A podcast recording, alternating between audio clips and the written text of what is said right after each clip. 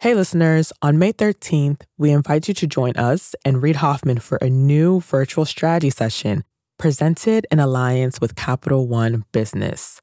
You'll hear insights from fellow entrepreneurs about how to be at the forefront of leading change with AI.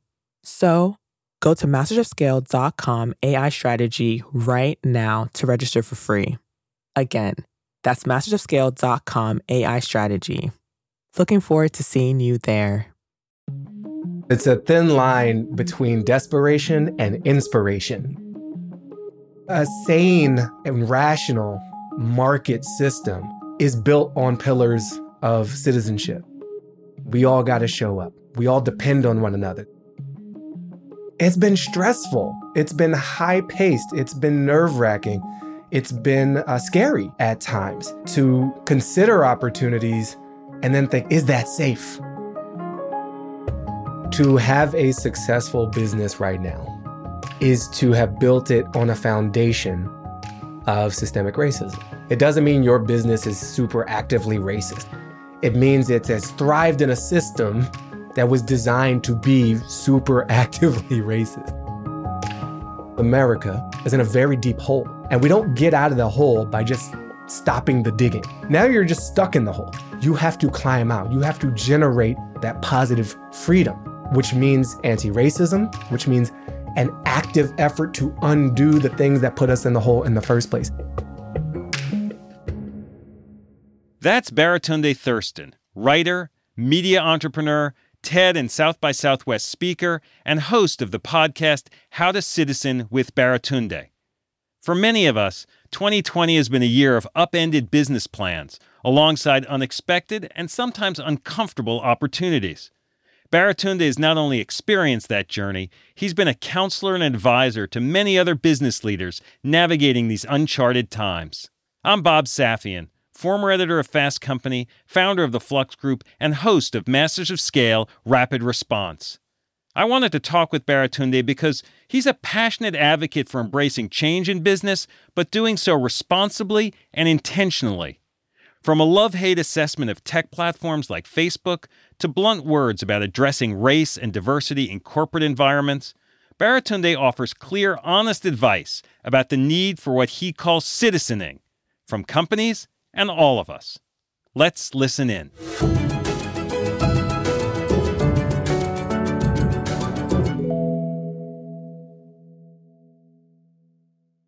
Hi, listeners. It's Erica Flynn, VP of Alliances and Audience Development at Wait What, the company behind Masters of Scale.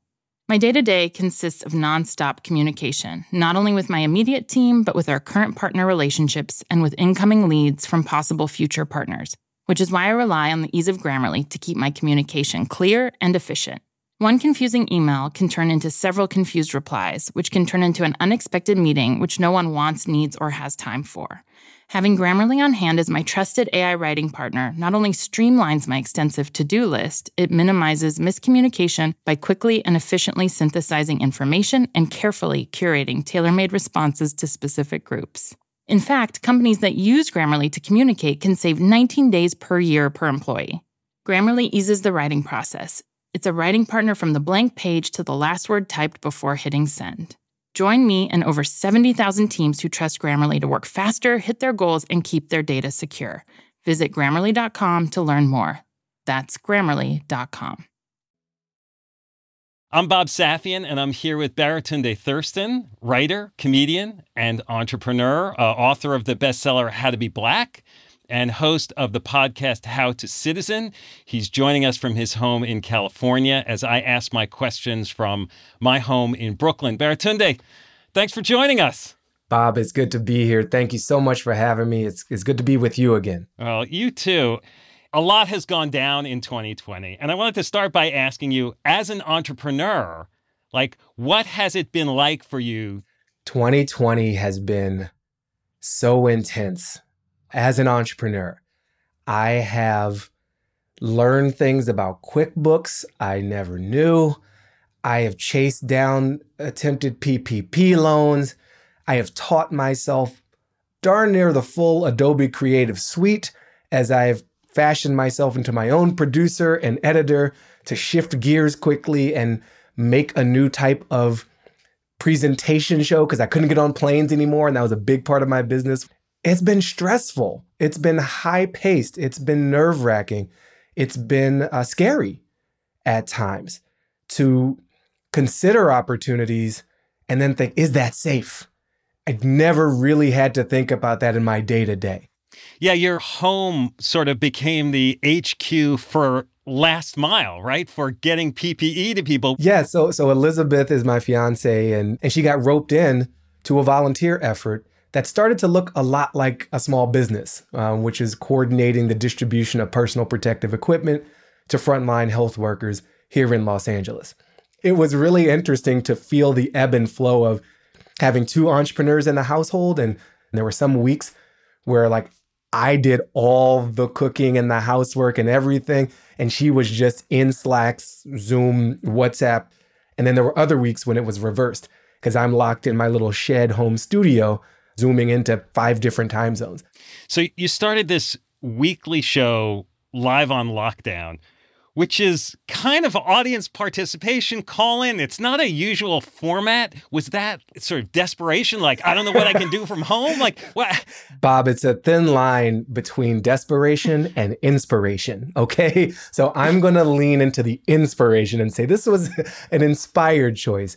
Um, we returned from New York City, from where you are, where we lived for a very long time, and I in particular did, on March 11th of 2020. And we, on the flight back, listened to this epidemiologist, Dr. Michael Osterholm, who's a hero and is just such a straight shooter when it comes to this pandemic. And we were not the same people when we landed as when we took off because we had two hours plus of him on Joe Rogan breaking it down and freaking us out in a very scientifically sound way. So we got ready and I got inspired slash desperate as everything disappeared from my calendar. And I had very well laid plans for this year. And it did not involve the erasure of money and events and community and people so quickly. So, so, I woke up a few days after we returned from New York with a show in my head. Truly, it was like live on lockdown, three or four in the morning. LOL, it'll be kind of cute. And uh, I knew that I needed to just do it. In part, I felt a, a service calling to do it in part I felt like I'll show you Hollywood like a little bit of a uh-huh. um, competitive streak because I have been seeking permission from various gatekeepers for many years to get my show. And in this environment, none of them had power anymore. And it actually helped preserve my sanity. And it did not generate a dollar, not really, but it generated some other opportunities and it made me sharper and it's opened doors. And so, in that sense, it was indirectly responsible for some of my own business uh, resurrection. In real life meetings and now virtually, you spend a lot of time talking to other businesses and organizations. I know people tap you for your advice about all kinds of things as a consultant. How has that piece of the portfolio like played out? It's very connected. The businesses that ask me for advice and my being trapped in my home with an increasingly high quality studio. One thing I've learned is when you have great sound, you dominate Zoom. You just crush it. It doesn't even matter what you say. It's just like my mic is better than yours. And so you're going to subconsciously give my words more weight because they digitally have more weight. There's like a higher definition audio signal that I'm sending through. And same with the lighting and the camera. So these things that I, you know, in my advising capacity, I would show up and work the room. So because of the racialized moment that we're in in the summer of 2020, a lot of these businesses were calling on me to talk about race, you know, to talk about diversity and equity and inclusion. And I think I've I've had that part of me for a while. I did a very big TED talk about racism and white supremacy. And I worked in business for so long that I kind of understand some of their complexities from the inside as well. But in this moment, there was an intensity to how I showed up because there is such an intensity to where we've been as a country. It's not a normal time and it's not a normal moment. And to have the largest sustained set of protests in the streets of the country ever has also happened in 2020. Like it's been a busy year. We had the greatest protest ever and Quibi launched. Like it's a huge year, Bob. It's huge. and so I've shown up a little more intensely and a little more uh, I can only think of it as like a cappella, you know, or hmm. acoustic hmm. version of me.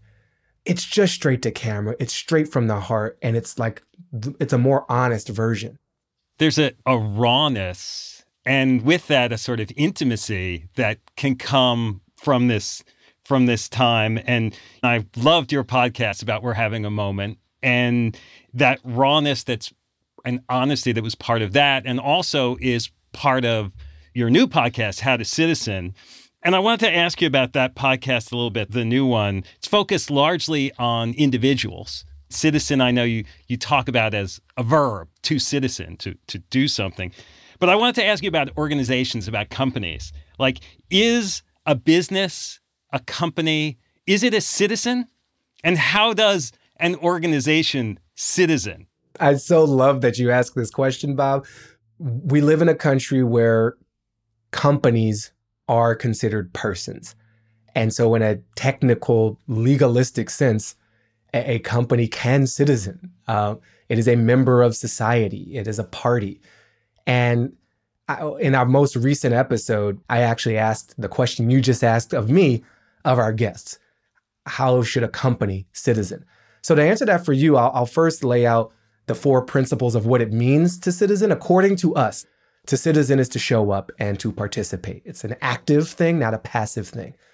To citizen is to invest in relationships, to acknowledge our interconnection and our interdependence. This is not a solo sport, it's a team sport. To citizen is to understand power, um, where it comes from, and the different ways we can use it. We can show up in physical numbers, we can spend money, we can generate and share ideas, we can, of course, vote in a technical political expression of power in a democracy. And the fourth piece is we do this on behalf of the many, not just the few, not just ourselves as individuals, but ourselves as members of a collective. Those principles can apply to any party, and including a collection of humans and ideas known as an incorporated entity. And so a company can go through that and say, well, how are we showing up? And how are we living in relationship with others? Um, how are we understanding what our power is? And are we using all that to benefit the many not just the few? Are we, are we just maximizing a, thin definition of shareholder value or are we taking in a holistic view of the stakeholders of the employees of the environment of the families of the communities that we're a part of? And there is a great way to citizen as a company. In fact, we're in the midst of so many challenges. Uh, but I listened to a report recently about the Paris Climate Accords, which the US is scheduled to uh, remove itself from in November of, of this year. And we were on a trajectory to kind of meet the goals that we had set to reduce by 25% our emissions by 2024, 2025. We were only down 16%. It's not on pace to make it, but we're closer than if we just fully stopped. And why is that? Why, with an administration who clearly is not aligned with those goals and pulled us out, is the US still managing to reduce emissions? One is the states stepped up, states and cities. Two is companies stepped up.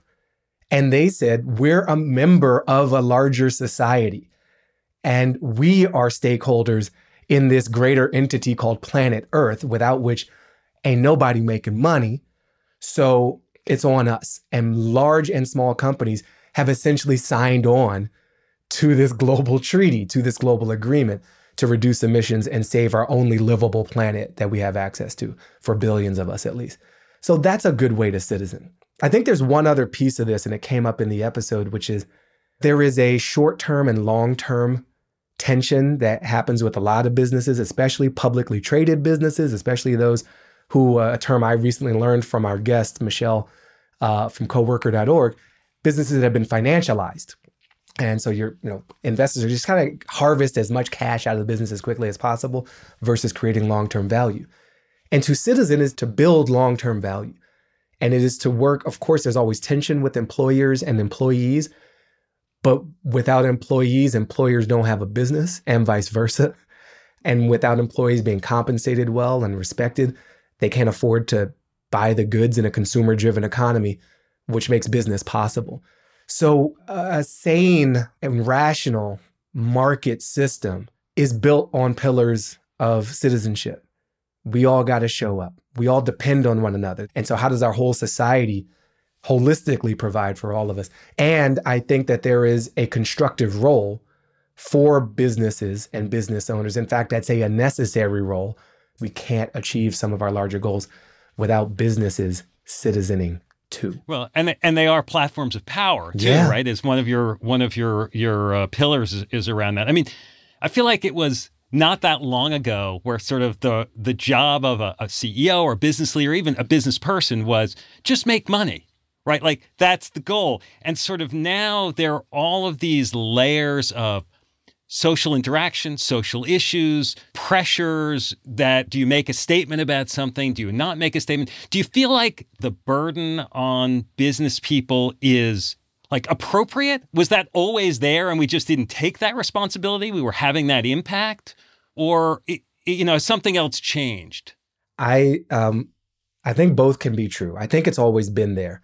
And I'm 42 years old, so I have some sense of lived history, but not a ton. Uh, but I'm not a kid anymore either. And I seem to recall that there was an era where businesses were part of the community. You know, good corporate citizen, good small business member of society, Main Street business who knows everybody's name and supports the local little league team and is uh, supportive of the schools and is showing up at council meetings and not owning the town, but participating in the functioning of the town and delaying those layoffs or those furloughs because you actually know the people who are affected by those decisions, not moving the plant. So the idea that business is just about money, I think is a recent and narrow phenomenon. Certainly, my partner Elizabeth has spent a lot more time in the world of impact investing and social enterprise. And that's what she says to me. So I'm going to like trust her on that, that businesses as just money machines is something that is a result of a concentration of power, of a deregulatory environment over the past several decades, of an increase in the dependence on financial services in our economy. And we might be forcing ourselves to return to a world where businesses are more active because in part we've like divested so much from our political system. Um, we've defunded our political system in, in certain ways because the people who would normally show up to participate in their community are very busy working. Uh, the fastest growing jobs are actually the lower wage jobs. So people don't really have a lot of time. Uh, and because we have worshiped business for the past several decades in a way that's, you know, a celebritization of entrepreneurship, of business leaders, of, well, we need a good business person to run this city, county, country, what have you. And so we've built up the brand of business for a while.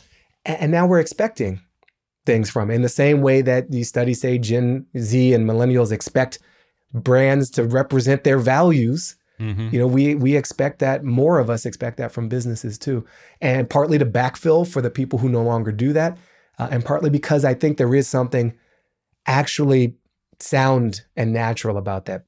I want to ask you about this in the context of some of the tech platforms. Yeah, because they uh, often talk about their mission and their purpose. You and I have talked about tech platforms for years, the good and the bad. You wrote a cover story uh, when I was at Fast Company about unplugging, even though you're the, in many ways, you're the most plugged in person I know.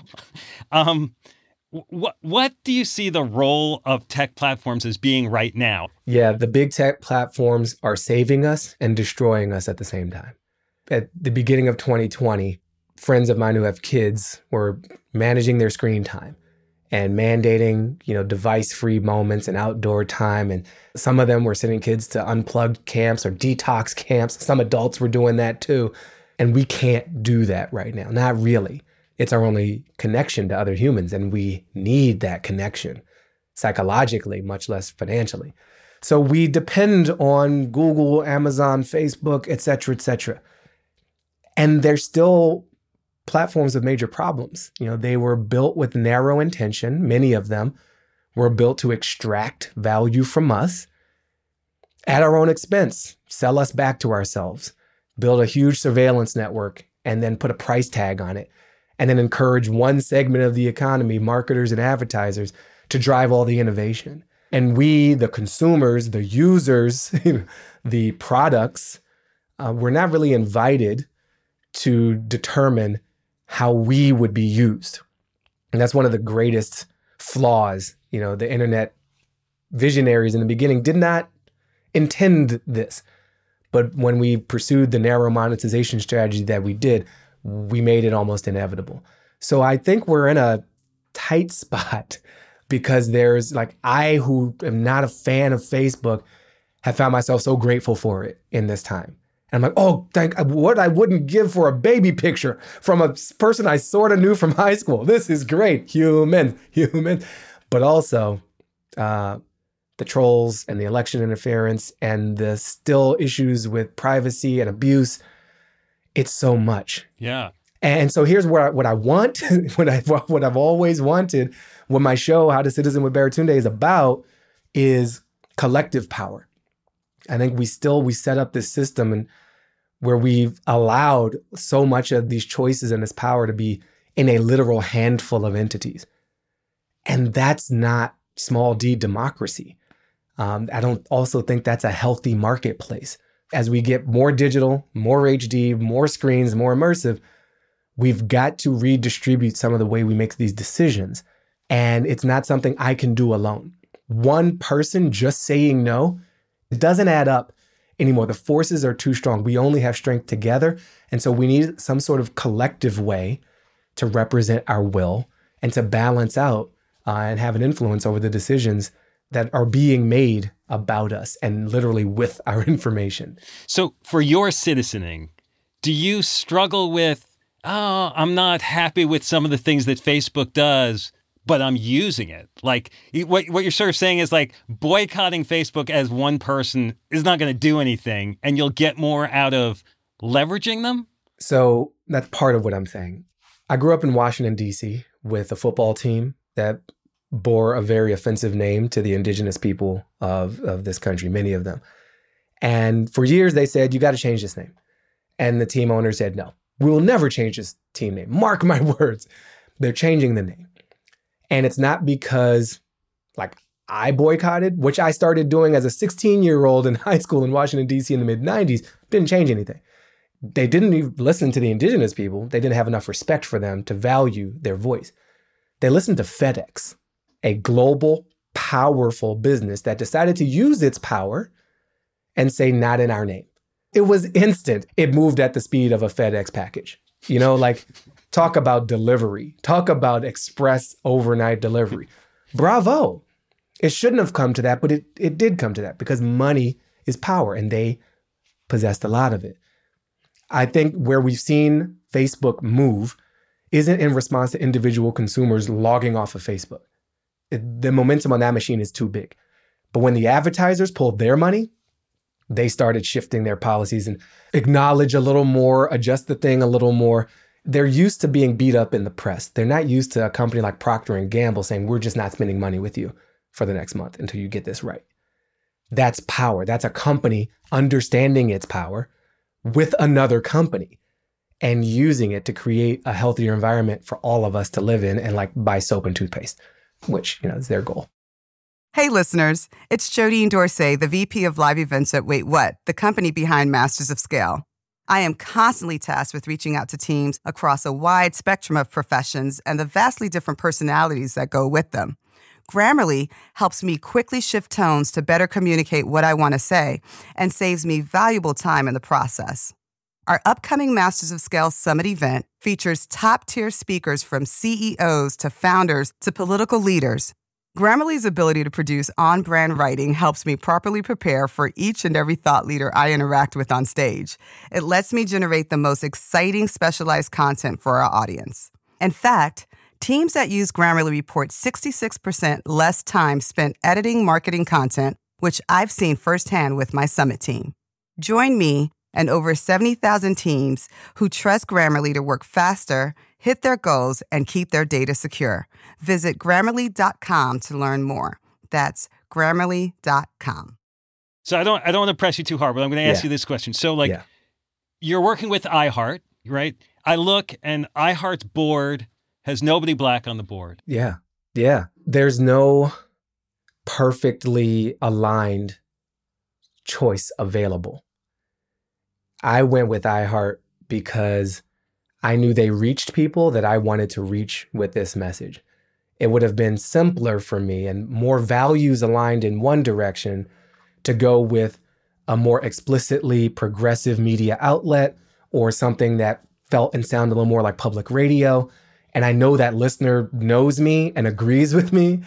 And that's not growth uh, for me as a business. It's not growth for me as a citizen. It's not the highest version of the idea that I'm trying to live, which is to citizen, right? To connect with people who I don't always even agree with. And I looked at a company like iHeart that reaches everybody, almost literally 94% of the country connects to iHeart on like a daily or at least weekly basis. I'm like, well, that's going to be a challenge. Let's go. And I see it in the ratings of my show, right? There's people who jump from Rush Limbaugh over to me. And I asked for that. And that's a challenge. So, yeah, I'm not happy that their board is as uh, non representative as it is. I'm also not surprised. Uh, I live in a country that has terrible representation in the Senate of women and people of color and indigenous folks. And I still try to operate in that environment and, and make it better.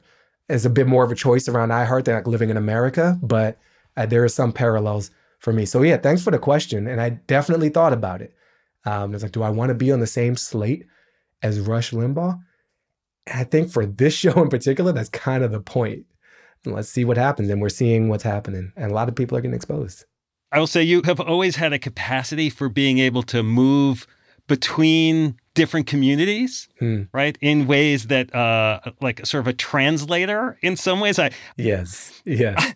I, there's a lot of discussion among business leaders right now about the issue of diversity, about hiring more black staff.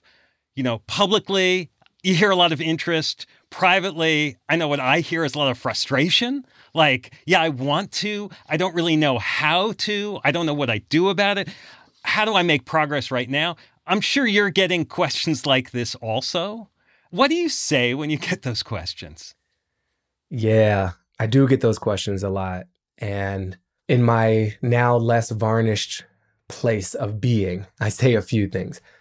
To have a successful business right now is to have built it on a foundation of systemic racism.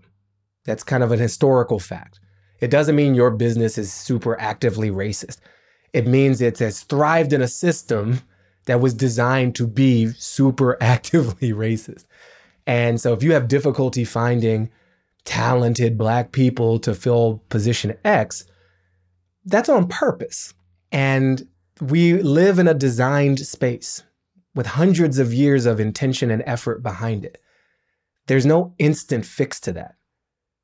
One thing we need to do is to stop digging that hole. And in fact, Bob, you know, you I'm thinking even more clearly about this because I'm remembering who your listener is. I had a revelation when I was a strategy consultant doing a ton of discounted cash flow analyses on behalf of investor clients and telecom speculators or operators. What's this business worth? And we would do this cash flow analysis. I learned what cash flow was, and I learned how to make waterfall charts, which was super fun because they're called waterfall charts, and I would have that song in my head. Don't go. But I visually understood what it meant to build a business, especially if you're not making money in the early days. You're digging a hole. Year one, negative. Year two, negative. Year three, negative. And so you have this cumulative picture of a hole that's very deep. And then you start earning revenue, cool, net revenue, better. So you're starting to climb out of that cumulative hole. And you know, one day you make a profit on that day and you're like, woohoo, we're profitable today. But you still have this cumulative hole. So you're not mm. really sustainable until you pay back those loans or those investors or those markets or wherever you got that money from. that you leveraged into this moment. What I say to my business colleagues, fellow citizens, clients, the United States of America is in a very deep hole. We were built on a negative investment in freedom and justice for a really long time. And we don't get out of the hole by just stopping the digging. Now you're just stuck in the hole. It's great. You're not digging a deeper one, but you're still really deep in the hole. You have to climb out. You have to generate that positive cash flow, that positive freedom, which means anti racism, which means an active effort to undo the things that put us in the hole in the first place. And for the for the business person, I, I hope that translates. Because if you're, especially if you're a CFO, but if you're anyone who has any understanding of the numbers that power this, that is just true. And you don't let yourself slide on it, your investors would never let you slide. Would you just write off the, maybe you declare bankruptcy and you fold the whole thing. Maybe that's your way out. But otherwise, you got to pay that back and you got to get out of that hole. And so that's the size of the moment. That's the size of the deficit. That's the size of the opportunity. And then what I, I say two more things. When it comes to recruiting, I hear the frustration of people, especially in very um, quantitatively assessing fields like law. We look at GPA, we look at school, we look at LSAT scores. And I, my friend George Fothery, he's a lawyer, and he shared this analogy with me. You know, he shows a picture of people finishing a race, and they're right at the tape. Take a snapshot, and he asks folks, "Who's the best runner?" And people answer whoever's closest to the tape. They're the best runner. They're clearly about to win the race. And he says, How do you know? Well, we look at right here. He's like, That's a snapshot.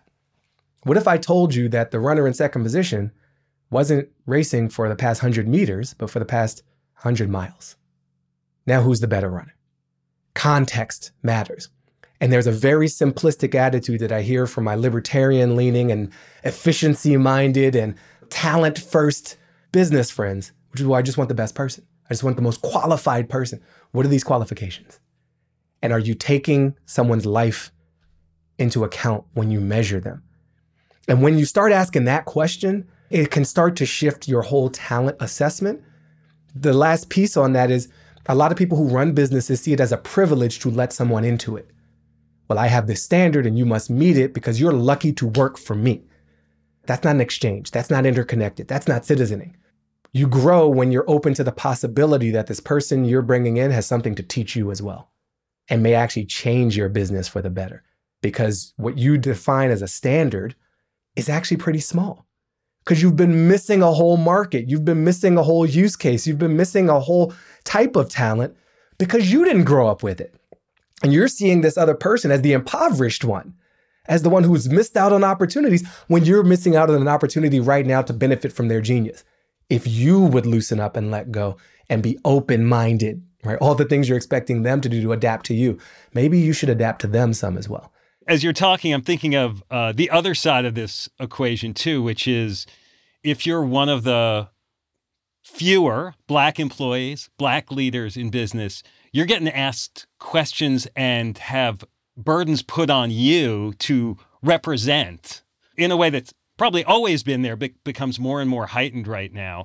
Do you have advice or perspective for colleagues, friends things you say to yourself about like why do i keep having to answer this question or be put in this spot and what do you say to white folks like me who may be posing those questions yeah to the people who are being burdened with answering this i try to remind my fellow black people and, and folks who are in similar situations to remember that we are more than our traumas and our vulnerabilities and to look at the bright side. There's a beautiful architectural metaphor in the National Museum of African American History and Culture in Washington, D.C. You start in the basement in like the 13 or 1400s, and you climb your way through the slave trade, through Jim Crow, through lynching, through mass incarceration, through, and you get to Obama, right? it's like, woohoo, we made it to Obama. And then you keep going in the upper levels, which I didn't understand and didn't leave enough time to explore, is like all this beautiful culture that sits atop all this pain and trauma.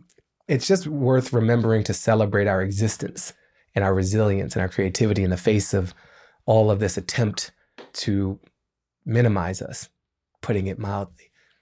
I think to my white friends and occasional colleagues who have these questions, most of me is glad that people are asking. To live in a lie for one's whole life has got to be really hard.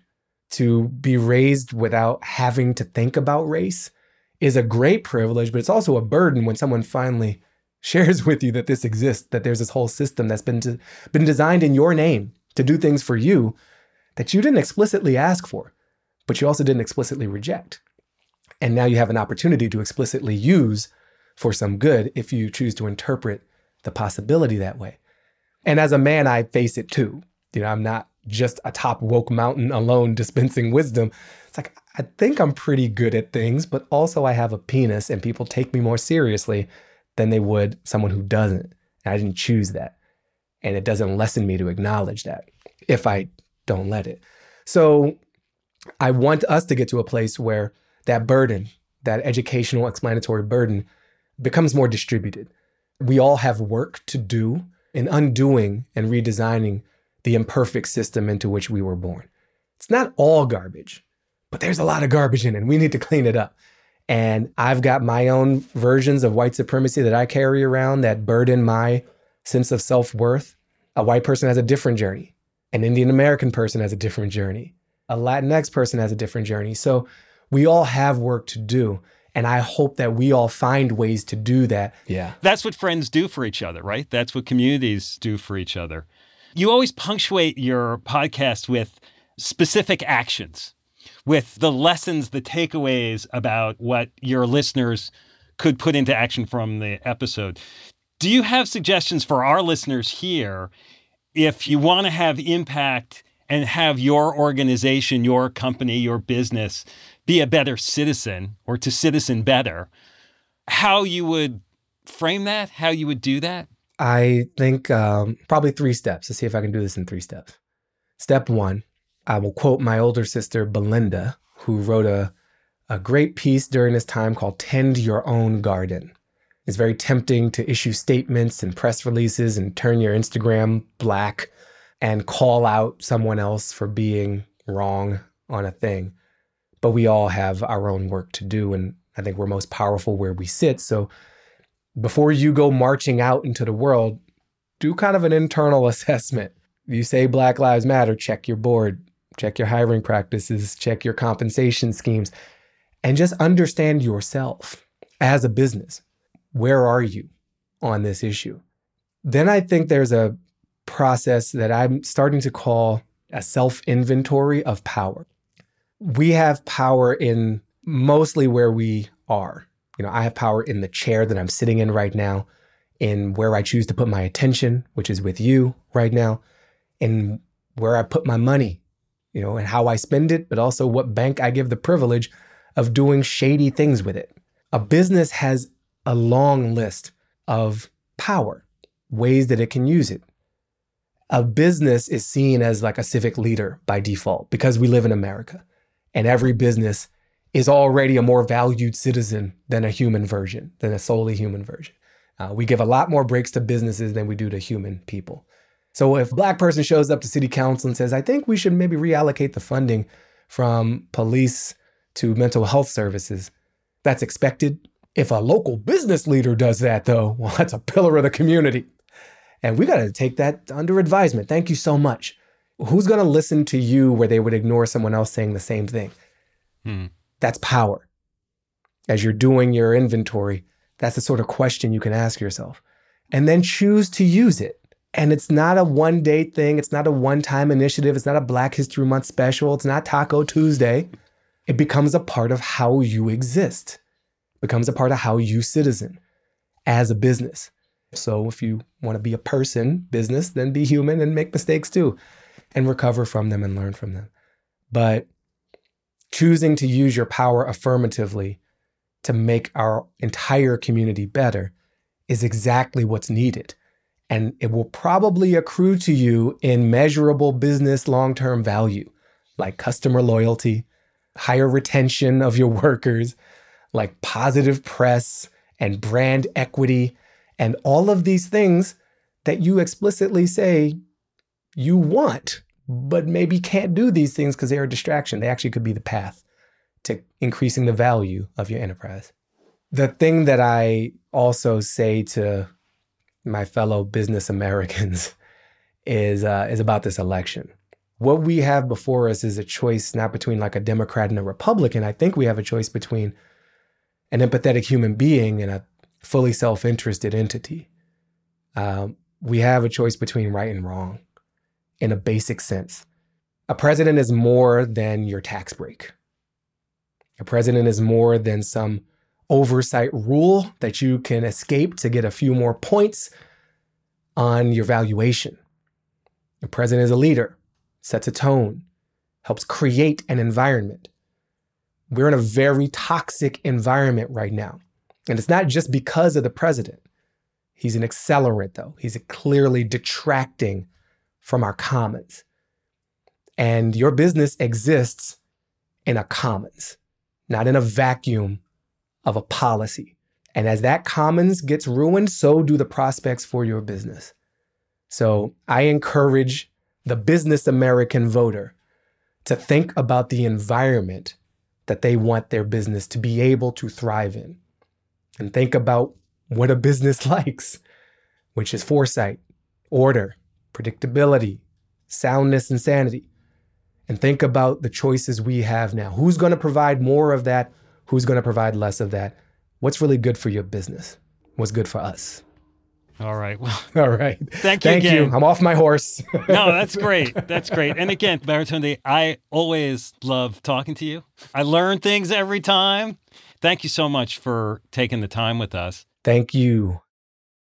Hi, everyone. It's Jeff Berman, CEO of Wait What and co host of the Masters of Scale podcast. Like many of you, my to do list changes by the minute. Whether I'm working with partners or hashing out legal documents or brainstorming with our team, there is never a shortage of tasks that require attention and constant communication. Like Masters of Scale co host Reid Hoffman, I know artificial intelligence is a huge part of our future, and Grammarly is an enterprising leader in AI. With Grammarly, what used to take a few hours only takes a few clicks. It's like having a collaborator for my writing, helping me generate better first drafts and tailoring messages to our specific audiences. It's not only a superior AI tool, it is a safe AI tool. And as a CEO, security is always top of mind. Grammarly has 14 years of experience and a business model that never sells our data. Security has been a priority since day one and continues to be integral to Grammarly's values today.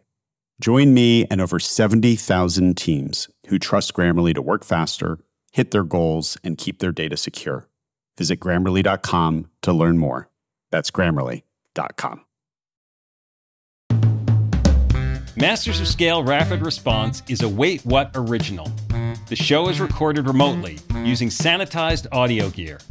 It's hosted by me, Bob Safian, Masters of Scale's editor at large, and Masters of Scale host Reid Hoffman. Our executive producers are June Cohen and Deron Triff. Our supervising producer is Jay Punjabi. Our producer is Jordan McLeod. Scripts by Christina Gonzalez. Original music and sound design by Ryan Holladay and Daniel Nissenbaum. Audio editing by Keith J. Nelson and Lena Sillison. Mixing and mastering by Brian Pugh. Special thanks to Emily McManus, Sarah Sandman, Adam Heiner, Kelsey Capitano, Tim Cronin, Charlie Meneses, and Saida Sapieva. Visit mastersofscale.com slash rapid response to find the transcript for this episode and be sure to subscribe to our email newsletter.